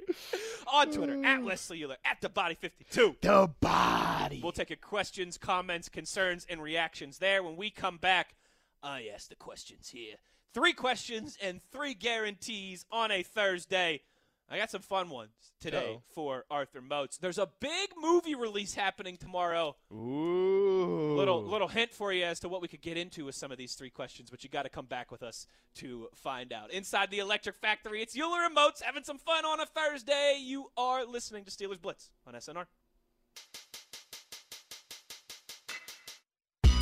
The Steelers Blitz with Wesley Euler and Arthur Moats on your 24 7 home of the black and gold. SNR. Oh, hour number two, segment number two on a Thursday. That can only mean one thing. What does for- it mean, baby? What does it mean? It's time for three questions and three guarantees here inside the Electric Factory. As always, Arthur Moats, I'll start with the guarantees. okay. right? Because you know the questions we spend a little more time on. You know we we kick around a little bit, we embrace debate a little bit, and you know you always got to start with the thing you're most confident in, right? Right, right. So not the questions, the guarantee, Ooh. right? All right, I'm going to start with one that I think you'll like because it gives the Steelers defense some props, and I feel really good about this one. The Jets on Sunday at MetLife Stadium against the Steelers. That offense is go and Sam Darnold are going to throw for less than 170 pass yards. Yeah, I like that guarantee a lot, man. Their average on the season is about 200 yards per Yeah. game. This Steelers defense is going to give them fits. I don't think the weather's supposed to be too bad, but you never know what could happen. It's it's New Jersey, it's New York in the no, middle no, of December. No, no, it's not New York. It's New Jersey. You it's said New it right. Jersey, It's in, the, in the middle of December. Yeah. The Jets average about 200 pass yards per game. They're going to be held below 170 Sam Darnold and company on Sunday. That's guarantee number one. I like that a lot, actually, man. I'm rolling with you on that one. All right. I like it. I, I, I think you're going to maybe roll with me on this one, but not like it, if that makes sense.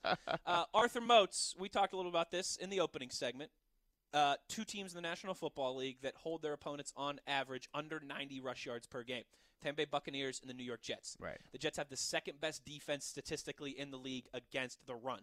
At the same time, and yes, I know James Conner's back in the fold, but the Steelers have only gone as a team into the triple digits over 100 rush yards just five times this season in 14 games. So, guarantee number two the Pittsburgh Steelers are going to have under 100 yards rushing as a team combined Oh, Sunday man. at MetLife Stadium. And I don't like that one because I think that's going to make it more difficult for them to win the game, but I got to be honest. That's honest. tough. I got to be honest. Under 170 pass yards for the Jets offense, under 100 rush yards for the Stiller offense. Yeah, that's tough. I'm not a fan of that one at all. But unfortunately, I have to disagree with you. And here is why. I'm thinking, due to the last performance that we saw from the offense and how unbalanced it was and how many turnovers they acquired, I think they go into this game with that added emphasis on rushing the ball, on committing to the rush, similar to what we saw from Buffalo. Hmm. Early on, Buffalo wasn't having a lot of success running the ball, but they just committed to it. They put their they, they, they put their foot down and doubled down on running the ball, and you can see by the amount of carries between Devin Singletary and Frank Gore, and that's not even counting the quarterback designed runs by Josh Allen. So with that being the case, I think we see that type of assertiveness in the run game. I think we see that type of mentality, and I think James Conner being, like I said, another It's week healthy. Yeah. That, that that changes things, and I think that's why we'll see them get over the hundred yard mark. All right, so you're with me on my first one. You're against me on my second one. Nobody goes against the fan. We got to go to the rubber match. we got to go to the rubber match here, right? I'm riding this one again, Motzi. I've brought it up earlier in this Ah, season. I'm man. riding it Here again. we go. Here we go. Eventually, right? You just do. It's not gonna happen. No offensive turnover for the Pitts, for the Pittsburgh Steelers. it's been 21 blackjack, 21 games in a row man. that the Steelers offense that dates back to Ben Roethlisberger last year with a turnover. Listen, man. No offensive turnover, Steelers. Come on. I hear you saying that. I hear you. I'm just not seeing it happen, bro. sometimes, sometimes, you know, if it looks like this, sounds like this, and Sometimes smells like it this. whacks like a duck and quacks like a duck. See, I ain't want to go the duck route because we got a duck on the team. But if it's been going over 21 straight games, 21, 21, 21. I just feel like it's only gonna go for 22. That's all I'm saying, man. I, I hate I hate to be that guy. So you think it's But they get you- creative. We've seen the creativity associated with these turnovers. Okay. The Cardinals game, for example, we take care of the passing element of it. Benny Snell puts it on the ground. Okay. We come to the Bills game. We get the four picks, but take away the four picks. We don't even need the four picks. You get the Diontae Johnson fumble on the Wildcat. Is it here? Like, come on, man. What are we doing? Like literally every week, every week, it's something. It's something. And I don't know off the top of my head who's going to be the culprit. Just my luck. Just my luck. It'd be Nick Van. Nick Van get his 15 yard catch. We'd be like, yeah, Nick Van balling. And then the ball get punched out from behind.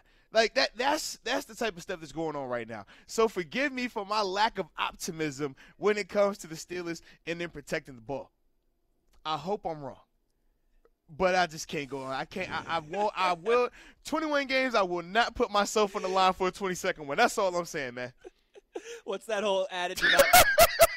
fool me, fool me once, shame on you. Yeah. Fool me twice, Fool me 21 times. They ain't gonna fool me no we more, won't man. get fooled again. Yeah. Listen, I don't believe it. I don't. I refuse. 21 straight games. You know, you're you're due. You're Tw- due. 21 straight. Not not not 21 over a, a three year span. Not 21 out of 22 or We're talking 21 in a row. And it's been multiple suspects. We talk Ben. We could talk any of the guys on Yeah. offense. Juju, James Conner, Duck, Mason, Antonio Diontae, Brown, I think, last AB, year. Yeah. James Washington. Yep. I mean, the list goes on and on. Mm-hmm. On and on and And on. on and on. Jaylen Samuels. Jaylen Samuels got creative. Remember that versus the Ravens? He got creative. He threw a pick. Mm-hmm. He said, Here, man, you catch this one. Mm-hmm. With that being the case, baby, I just can't. Can't do it. 21 straight. Can't do it, man. One, two, buckle my shoe. You, you, you, Three, you. four, shut every week from door. here on out until that streak ends, you just keep saying that's the week. All right. Five, six, no more picks. This is the week. So your three guarantees: I hope Jets. you're right. I Jets, be wrong. Jets below 170 pass yards. Steelers below 100 rush yards, and no offensive turnover. I'm really putting myself out there for that one Yeah, boy. Setting yourself up. for the Steelers. All right, those are your three guarantees. Now for the three questions. Arthur Moats, uh, I'm going to call on your football experience again here. I want to harken back. Oh. Well, I guess granted, this could be high school, college, in the pros. All right, but I want to harken back to your days of football. Your yeah. all right, because nine years ago today, a thing happened. I'm sure we all remember it. You know how I know we remember it because you know it's good when it's got a nickname, right? The Immaculate Reception, Yeah. the Music City Miracle, yeah. The Miracle at the Meadowlands. Uh. Nine years ago today, when the Giants, for whatever reason, decided to punt to DeSean Jackson with three seconds left. I love that play. I love that play. That was beautiful. That was nine years ago today. And and he displayed terrible ball security like he always does by dropping the punt initially. Nine years Yeah. ago today. So, Arthur Moats, I want to ask you, and again, this could be high school, college, NFL, something like that. What was the craziest ending to a football game that you were ever a part of? Does it have to be NFL or just No, it could be. Yeah. You could tell me it was a time in high school we threw a Oh, 70-yard no, no, hail mary So- so at the out. buzzer to, Yeah, to so win the game. Actually, uh, this would have been 2008, the year we went to the semifinals at James Madison University. So we won 12 games in a row after losing to uh, UNC to open the season up. Okay. We are playing Villanova the Wildcats. Villanova Wildcats, you know, a little, little PA, Philly team. And at the time, like I said, we had one loss. That was the UNC. We had one off like eight in a row. This this game wins. We go. We'll clinch the uh, the conference and ultimately have a, a nice like one overall seed into the uh, playoffs. So we're playing Villanova. They playing us tough, and it's a monsoon. It's pouring down. The And game. this, wait, was this in? It was in Philly. Okay, in Philly. Yeah, yeah. So Gotcha. so the game is crazy. Like it's going back and forth, and literally they have the lead. We get the ball back with probably ten seconds left. Looking at about, I, was think we're on, where are you we're, we're on our own forty. Okay, so Yeah. 60 yards to the end zone. 60 yards Are you down? Yeah, we're down. We're How many though? we're Field down- goal, touchdown. No, we're down uh, five. okay. So we knew we couldn't kick a field. We had to score. And like I said, we were the number one seed, been killing everybody, and this is what it comes down to. And literally, we threw a hail mary to a guy. I think at the time he might have had ten catches on the season, tops. But because we're Hail Mary, we five wide sets, so he gets in. Quarterback throws it super far up in the air. Like I said, it's raining. You can't see anything. And literally, the cat jumps up, catches the ball, one foot down on the back end line to score the game winning touchdown. Pandemonium. Insane. Pandemonium. Insane. And it was crazy because, like, for us, we were the favorites. Like, we were supposed to beat them by like three touchdowns. And it was just like one of those games where they're slowing the ball down, running it, using up all the clock. And it's like, yo, like, what is this? Right. And then I was happy because we got to see them again later in the playoffs. And everybody's like, oh, they're going to beat y'all now and we proceeded to like and they they had to come to they had to come to, to, to JMU and yeah we proceeded to drop them on ESPN too. So was that was that like the last game of the regular season? It was the second to last second game. to last game. Yeah, because okay. we we had, we had already won enough that if we won that game, we were going to be able to clinch going gotcha. into before our last game. Gotcha. But it was nuts, man. I will never forget. That was the only time I've ever won on a hail mary. That's the only time I've ever been in a stadium when a hail mary has been completed. Successful. Yeah, and we just happen to be on the right side of history. I'm trying to think. I don't know if I've ever been in a football stadium mm-hmm. when a hail mary's been completed. Like literally zero seconds on the clock after the catch. Insane. I love it. Yeah, I love it. They hated it. I'm sure they did. I, I, ran into a couple of their guys like not good. Yeah, not good. A couple of the guys, especially uh, Darrel Young, actually played Okay. fullback Yep, for yep, the yep. Redskins. Long time. Like we played played against each other when I was in Buffalo, obviously here in Pittsburgh, and we talk about it all the time. It's like He's still sick about Oh it. Oh yeah, he's he? like, bro, y'all were supposed to make that, and that, that never happens. Da, da, da. I'm like, yo, you're just a part of history now, man. It's any all given, good, bro. Any given day, man. Yeah, we got a hail mary from like our our tenth receiver on the roster who just happened to be up at the time. Like, yeah, if, under any circumstances would they have ever thrown him the ball, not a Nope. chance. But it was just because of the injuries, and he That has to be even- out there. makes it even yeah, better. he just had to be out there, and sure enough, he catches the ball. You're like, what? You caught that? Out of all people, it was you. And we're and this That's is and, and, and come on, it's college football, so you know we're like spread offense, but, Sure, but we got a running. sure. Quar- our quarterback was the leading rusher on the team. Like that's the mindset. Like Okay. we, yeah. So we're not throwing the ball like that. So the fact that you're the fifth, sixth, seventh receiver and you catch it, that that just speaks volumes to how crazy that game was, man. I love it. I love it. That's three question Thursday question What number about one. you, man? Um, craziest that I was ever a part of. Oh man, now you're getting me going back here. I would have been. it was. You know what? Actually, it was my 14th birthday. Ooh, okay, Um, I- okay. I, played for the North Pittsburgh Wildcats. We were playing the amateur Penguins. yeah. They were like our rival. You know, it was the Double A. Uh, it was the Double A semifinal game. So Mm. Ooh, spot okay, of the yeah. championship on my line. It was my 14th birthday. Uh, my fam, a lot of my family was in town. We're down a goal at the end of the game. Uh huh. 55 seconds left, and our best Ooh. player takes a penalty.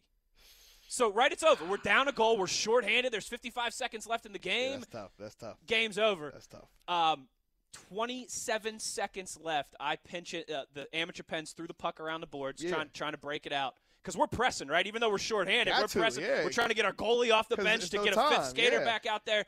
They wheel the puck around the boards, and I pinch down because obviously, what you know, what risk am I doing here? Like we gotta Right. manufacture something. What you gonna score again on us? I stole the puck at the point, just Yeah. inside the blue line, and I didn't even look at the net. I just wind it up as hard as I could. Slap shot, five hole went in on the goalie, Whoa. and then and then we won the game in overtime. Hero. and so it was my That's 14th birthday. My whole family was. You know, I skated that's over dope. into the corner of the dope. boards and jumped up where Yo, my family was. So, yeah. that was my crazy ending moment. And then, That's like I said, like and then like 30 seconds into overtime, we won the game. I Yeah. mean, so it was like real It was quick. quick. It It was real quick. That's yeah. tight. So that would be it for me. That was a lot of fun. I got some fun I like that. that I like that. Um, second question for you here on Three Question Thursday. I just want to know how you feel about these Saturday football games, how it throws off your routine as an NFL player, or if you know if it wasn't for college football, if it was may- maybe something you'd like to see more. Um, I like that they just do it just like in these special situations, Christmas, like time frame. and playoffs. Yeah, because ultimately, I feel like Saturdays are for college football. I feel like the the amateurs, as they like to call them, even though I don't consider them amateurs because the amount of money they generate for these colleges. But ultimately, man, I do think that Saturdays belong to the kids, for the college kids, man. I agree. But Sundays are, are, are the big boys. Like you said, the Lord's Day. You know, yeah, that's absolutely, your, man. God, day. God created Sunday for church and football. Period. I love it. you know, and but when they do get a chance to play on Saturday, I think it's a nice change up. Mhm. But only because it's rare. It's kind of like the Thanksgiving game, right? It's like you don't see it often where it's it's a holiday game. It's, it's a special occasion. It's a it's a nice change up, but you don't need it a lot. I wouldn't want to see it happening more often. Yeah, I'm with you on that. Particularly like you said for the college for the for the college game and on you gotta think Saturdays. for for this time of year for college football too. It's, it's bowl season now, right. so you know. So there's games starting at right. So it's like there's games that start at noon tomorrow. Right, so it's gonna be wacky. It's not even Yeah. like traditional, like where you get the full college slate. Saturday schedule. Yeah. Yeah. and if you're, I mean, West Virginia, you don't even have any like big time games. We got a we, we got a We a, got nothing. a, a, a semifinal. We got a, we got nothing. we got a FCS semifinal football game Saturday night prime time. Although Hey, make sure you watch this too. ESPN three, ESPN U. Make sure you check. Or if you got the ESPN Watch app, you can watch it on that too, man. maybe I will get some Yeah, man, get some check it out. action on that. I'll Although I be will down there say person, of the three people involved with the show right now, me, you, and our esteemed producer Kellen, who's Mm-hmm. a Penn State guy. Uh, two of our three basketball teams are ranked. I don't How know are you I don't know how talking you, I don't know how your basketball? Dukes. I don't know how your Dukes are doing, but my, uh, my thing is, it's still football season. You realize that, right? listen, you can have more than one season at a time. It's Christmas season. it's No. football No, it's season. it's basket. It's hockey No, season. it's gift giving. It's, it's, not hockey season Star season. Wars Listen, season. Listen, listen. It's not hockey season until football season ends. Well, I mean, now you're speaking like a true Yinzer. Like what? Hockey season? And it's not baseball season ever, ever unless like 2012 and 13. yeah, that's it. Like, cut it out. It's still football season. As long as one of our three teams are still playing, Well, two of our three teams are still playing in football. that's unfortunate for the, the party that doesn't get to play. Uh, yeah, but you know what? Mm, One of our teams beat the other one of our teams head to head. Oh man, and they I'm could and they could watch and root and root, root for them because that make y'all feel better when we They win it all. I hope you do win it all because then we're the FCS champions. Right, right. You guys. It'll make you guys feel better. Yeah. Uh, last one for you here, Motzi. Tomorrow it is Star Wars season as It is well. Star Wars. I was gonna wear a Star Wars ugly Christmas sweater today too. Episode nine out tomorrow. So I got to ask you, how, just how gung ho? Like, are you in a super hurry to watch it? When are you gonna go watch it? What's your excitement level? I'm excited about it. Um, I just think that they are really good movies now.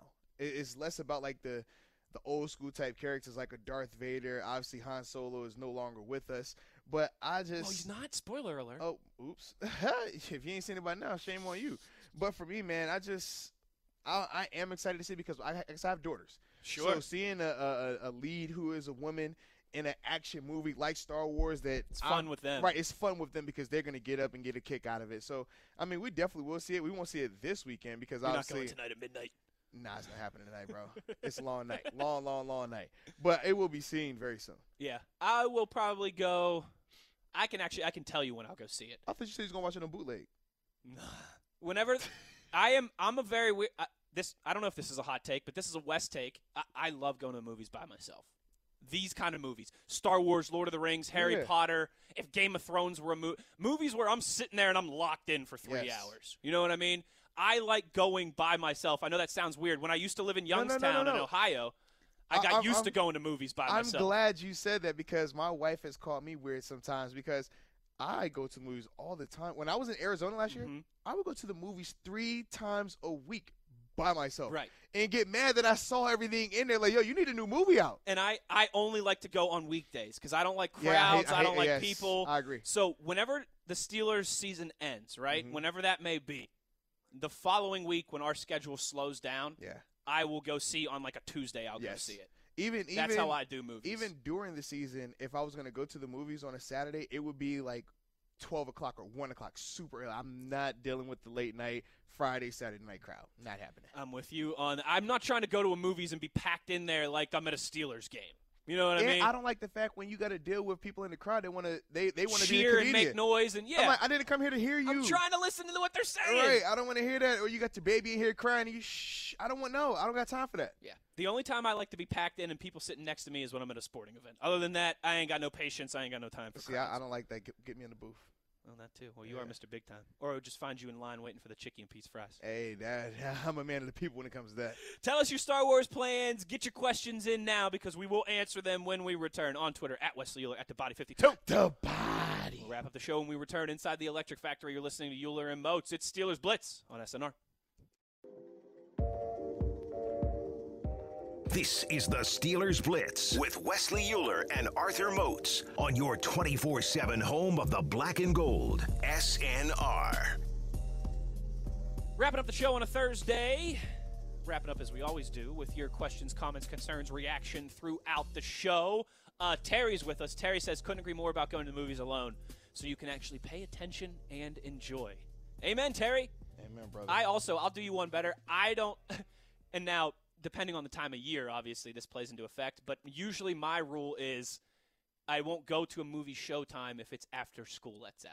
If that makes sense, right? So it's got to be like a 11:50, a noon, a one o'clock, something Yeah, like yeah. that. Because once school lets out, then you got those snot nosed kids up in there, you know, on their phones and texting and talking during the movie. right. Let, let's get you on the gram.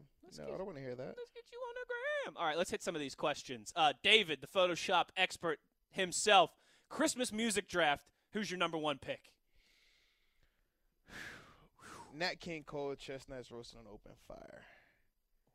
Jack Frost, he's nipping at your nose. Yeah.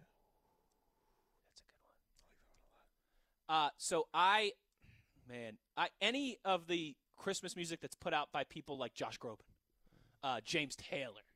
I always love that kind of Wow, Christmas you're not a. Temptations guy? I like you- you're not a Motown too. guy? I'm just I don't what you mean? I don't like to be What, tempted. what do you mean? What do you mean? I don't like to be tempted. Come on, bro. You know, isn't? Eh, no, he's not. Um, but I, I really like the traditional, and this is weird, but like this is something like I feel like Tunch and Wolf could be in on this conversation. I really like the tr- like the traditional, almost like hymnal Christmas songs. If that makes like the Oh come, Oh come, Yeah. Emmanuel. I like the uh was it Carol of the Bells, the one that Yeah. that they sing in um Home Alone? Yes. Yeah. Yeah, That's that. what I like too. Hallelujah, hallelujah, hallelujah. And of course, we got to give some love to Mariah, right? Yeah, I guess so. Baby, all I want for Christmas is you. Whoa. Speaking of speaking of Christmas, I bet you our buddy Turk in Alaska. I mean, it's probably Christmas up there, like 11 months out of the year. Yeah. Uh, he says we need to relax. Duck is going to go 16 for 21, Okay. Okay. 225 yards passing, Okay. two touchdowns and an interception. Oh, it's nothing. It's easy. And James Conner's going to get 20 to 25 touches. Steelers 24, Jets 13. Feed that man. I like it. Duck calling his uh, duck. Turk calling his shot about the duck. I guess I should say. Oh man, you guys. I hope so. I hope you're right, Turk. I hope so. Uh, Steel City Reese is asking about uh, Sunday and the Jets, and if there's any Stiller Gang tailgate, if you'll be around at all, because he will be there. Ooh, there will be a Steeler Gang tailgate. I will not be able to make it though because I will be down at JMU coming back, and then I have an event with the Steelers here in uh, Pittsburgh. But if you want to find out the location, just go to at SteelerGang.com. Uh, at SteelerGang.com. at Stiller Gang. S T I L E R Gang, and yeah, you get all the details on the Twitter.com that way. I do want to point out because our, our friend Thrash said he missed yesterday's show, Oh, but Lot G. There we go. Lot G. Lot G. There you yeah, go. Lot G. 9 a.m. Uh, Thrash says I missed the show yesterday, but luckily there is a podcast, Steelers Blitz with a Z. Yeah. Thrash gets the show. Like zebra. Thrash gets the show. Uh, yes. I haven't pumped it in a while. So, reminder if you are missing the shows, if you can't catch them live all the time, if you want to catch them archived, they all are archived wherever you find your podcasts. Wherever. Steelers Blitz. That's Blitz with a Z. Mhm. Like like Zlatan. or Zoltan. Yeah. Yeah. Yeah. Zoltan. Zucchini. Zucchini. Xylophone. Mm. Ziggy Hood. Ooh. All right, I'm running out. That's all I got. You serious? Zamboni? Zamboni. Yeah. Okay, mister, it's not hockey season. Well, Ziggy Palffy, he was an old Penguins winger. Okay, let's go Pens. I was gonna say I don't know how you had lost for a second. I was like, oh, oh, all right. What are you talking about? Yeah. Mark says, uh, he said that he got into an argument this past weekend about a Steelers fan who's convinced that the Steelers actually are talking with the, the with the Redskins about a Mike Tomlin trade. So he said it could never happen because one, it's not the Steeler way. Two, Tomlin has done a great job. Why would they want him gone? And three, why would he even want to go there? Any other rebuttals? No, I agree, man. I, I don't see that happening. The Steelers know what they have in Coach T. They know how valuable he is, and uh, yeah, I know people would say, "Well, what about the draft picks?" But I believe you can what you can only trade. Was it a first rounder up until was it three years? yeah, I know there's some Yeah, it's like some weird rule on that. bylaws and Yeah, this and so that. so and yeah. even with that, let's be real, you're not trading Coach T for anything less than multiple first round picks. right. And if you're not even going to be able to use them, or you're not even going to be able to get them that long or that far out, I mean, yeah, it's pointless. And, and it's no guarantee that the, the first round pick is going to work out. I mean, sheesh, It's true. your first round it could be a bum. Could you could draft Brandon Weeden and, and Trent Richardson in your first round? Now how you feeling? You could draft Baker Mayfield in your first round. Then how you feeling? Yeah. Bunch of bums. And you and then you're looking across from the team that you gave Coach Tomlin too. Yeah. And then, you know, then you could stand on the other sideline and yell, come get me at Coach Tomlin. Yeah, How he about could, that? Be, he could be like, nah, not good. Nah, I'm good. I'm good. I'm good. You're not Joe Haden. I'm good. I'm good. The lit one, Mm-hmm. Rebecca. Yes. Lit, lit, lit, lit. Favorite. Uh, thinking about Bell, and I'm wondering, uh, and she's asking you here, Oh damn. um, All right, I'm scared now. is it more important to get your money Uh oh. and go to a crap team, oh. or make a reasonable amount of money Uh-huh. with a winning team? I'm sure it depends on the person, but what are your thoughts as a pro?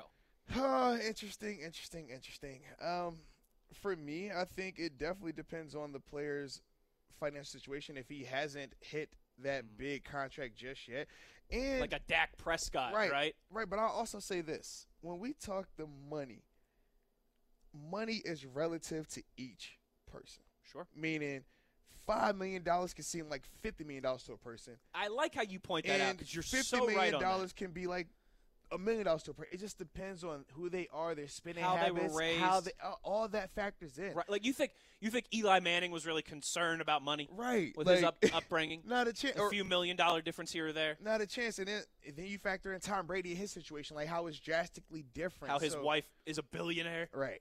So those are the things I think plays into that. But I know for me, my thought process was always initially get the money. Then once I get the money, now you focus solely on the best chance to win, the best chance to get a Super Bowl. And now I think a lot of guys do go about it that way because it's a short window, and especially for the running back position where you're only going to play, I mean, effectively or at a high level, most of those guys, five years tops, and that's being generous. A lot of them have a very short career span. So that's the one side of it where it's like I can understand him wanting to do that. And people, like I said, people are going to have their feelings about his contract anyways because he would have made more money here in Pittsburgh, but the money was it was more guarantees on that money in New York. So I think all that kind of plays into it. But I will say this: as a player, you always go for the guaranteed money over Yeah. the the gentleman's That's agreement the big. That's the buzzword. The Yeah. guarantee. because a gentleman's agreement is all well and good in theory until a GM or somebody leaves that you didn't expect to leave, or they have a change of heart, and now you're sitting here twiddling your thumbs with no cash. Whereas at least with Le'Veon, he knows with the Jets, regardless of what they do, regardless if they change their mind on him, don't like him, he doesn't perform, that money's still gonna hit. Oh, the they could have cut him the day after he Yes. signed that contract. That money's still gonna hit the same, and that's the difference. and that is why Arthur Moats, the NBA and the NHL have fully guaranteed contracts. And the. MLB. and the MLB. And why that's going to be such a big battleground issue when the CBA comes up here in another couple of, couple years Without a doubt. for the National Football League. Rebecca, stop asking me all them tough questions like that. Man, you made me think too much today. Rebecca, keep asking those good questions, please. All right, you're making my job, you know, a little bit early, a little bit easier. with these A little good bit early. a little bit earlier, a little bit easier. Different E word. Uh, Mark says Moats, and this is in relation to your struggles getting here this morning in the, Oh in man, the all traffic right. and the accident. So, so it's pick on Arthur day to day. Oh, now hold on. don't don't now don't be sensitive. Uh, he says, Moats, you could use uh, a Tomlin quote. Don't focus on hypotheticals or make contingency plans. Hey. You crossed the bridge when you came to it. but he says this is the best part. Although it seems that bridge was out of commission. Speaking of that bridge, literally the accident was right at the exit of the bridge, so they Oh. had to cut all the traffic to one lane, and that's what the deal was. Cause oh. yeah, you got literally four lanes merging into one, and it's going into a tunnel. Oh. Yeah, it was terrible. And I bet too you probably because I had to go to I, we talked about this. I had to go to Top Golf Yeah, after yeah. the show yesterday. Uh, and so I, which is where by where you live, Mhm. it was probably not fun for you getting home because it wasn't fun for no, me getting in and all. out of there. Uh-uh. Yeah, Oh, it's bad. it was. It's not good. It was it, like the time that we got out of there yesterday was like the perfect time of like the storm. That whiteout was at its yeah. peak. It was not fun. Our phones get the alarm going off. Warning: squall, whiteout alert.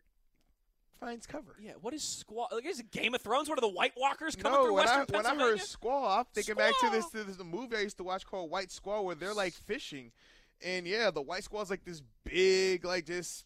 Ocean uh, Yeah, wave that yeah, comes I know through. what you mean. It made me think of Fetty Wap though. Whoa.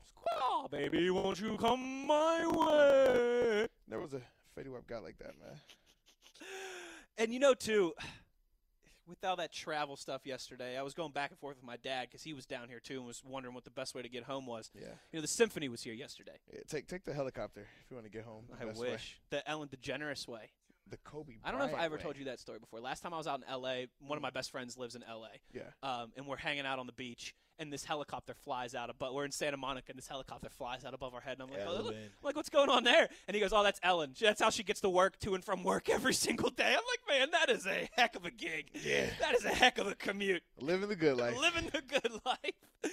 Um, but yeah, my dad was here yesterday, and he got this picture with James Conner that's out on the Steelers website. You can go to find it. It's him shaking James Conner's hand, standing beside Mr. Rooney. And thanks a lot to whatever Steeler photographer took that picture, because now I'm going to have to hear about it and see it for the next 30 years. You should have that Hell to Pit put up in your house, man. Yeah, please. Listen, my dad, uh, he does a lot of teaching engagement. You know, during the symphony off season, he goes to Oklahoma and teaches violin. He goes to Texas. He goes to Indiana. He he he brings back a lot of gear from time to time, right? Right, right. But he already knows, you know, when he does business with that university that's located in the Oakland district of Pittsburgh, he ain't be bringing no collateral home to his kids. Fair enough. Uh, last one here. Last one here, real quick, as we're up against break. Little J and B asks, could you ever see Le'Veon Bell coming back? I could. I don't think he burnt any bridges. I do think it was all just a money situation. So I think if things worked out, I could definitely see it. I think so too. Uh, certainly uh, him as opposed to the other high-profile Steelers skill player that has left the roster recently as well too. Martavis? That'll do it for sick. today's show. You Uh, are sick. Big thanks to Brian Batko for joining us. A big shout out to our guy Kellen for producing back at the ranch as well. Tomorrow, Friday, the day before the day before, the penultimate to the penultimate, we'll have some fun and we'll sing some songs. So we'll talk to Yins then, as always, same time, same place, high noon tomorrow on your 24 7 home of the black and gold, Steelers Nation Radio.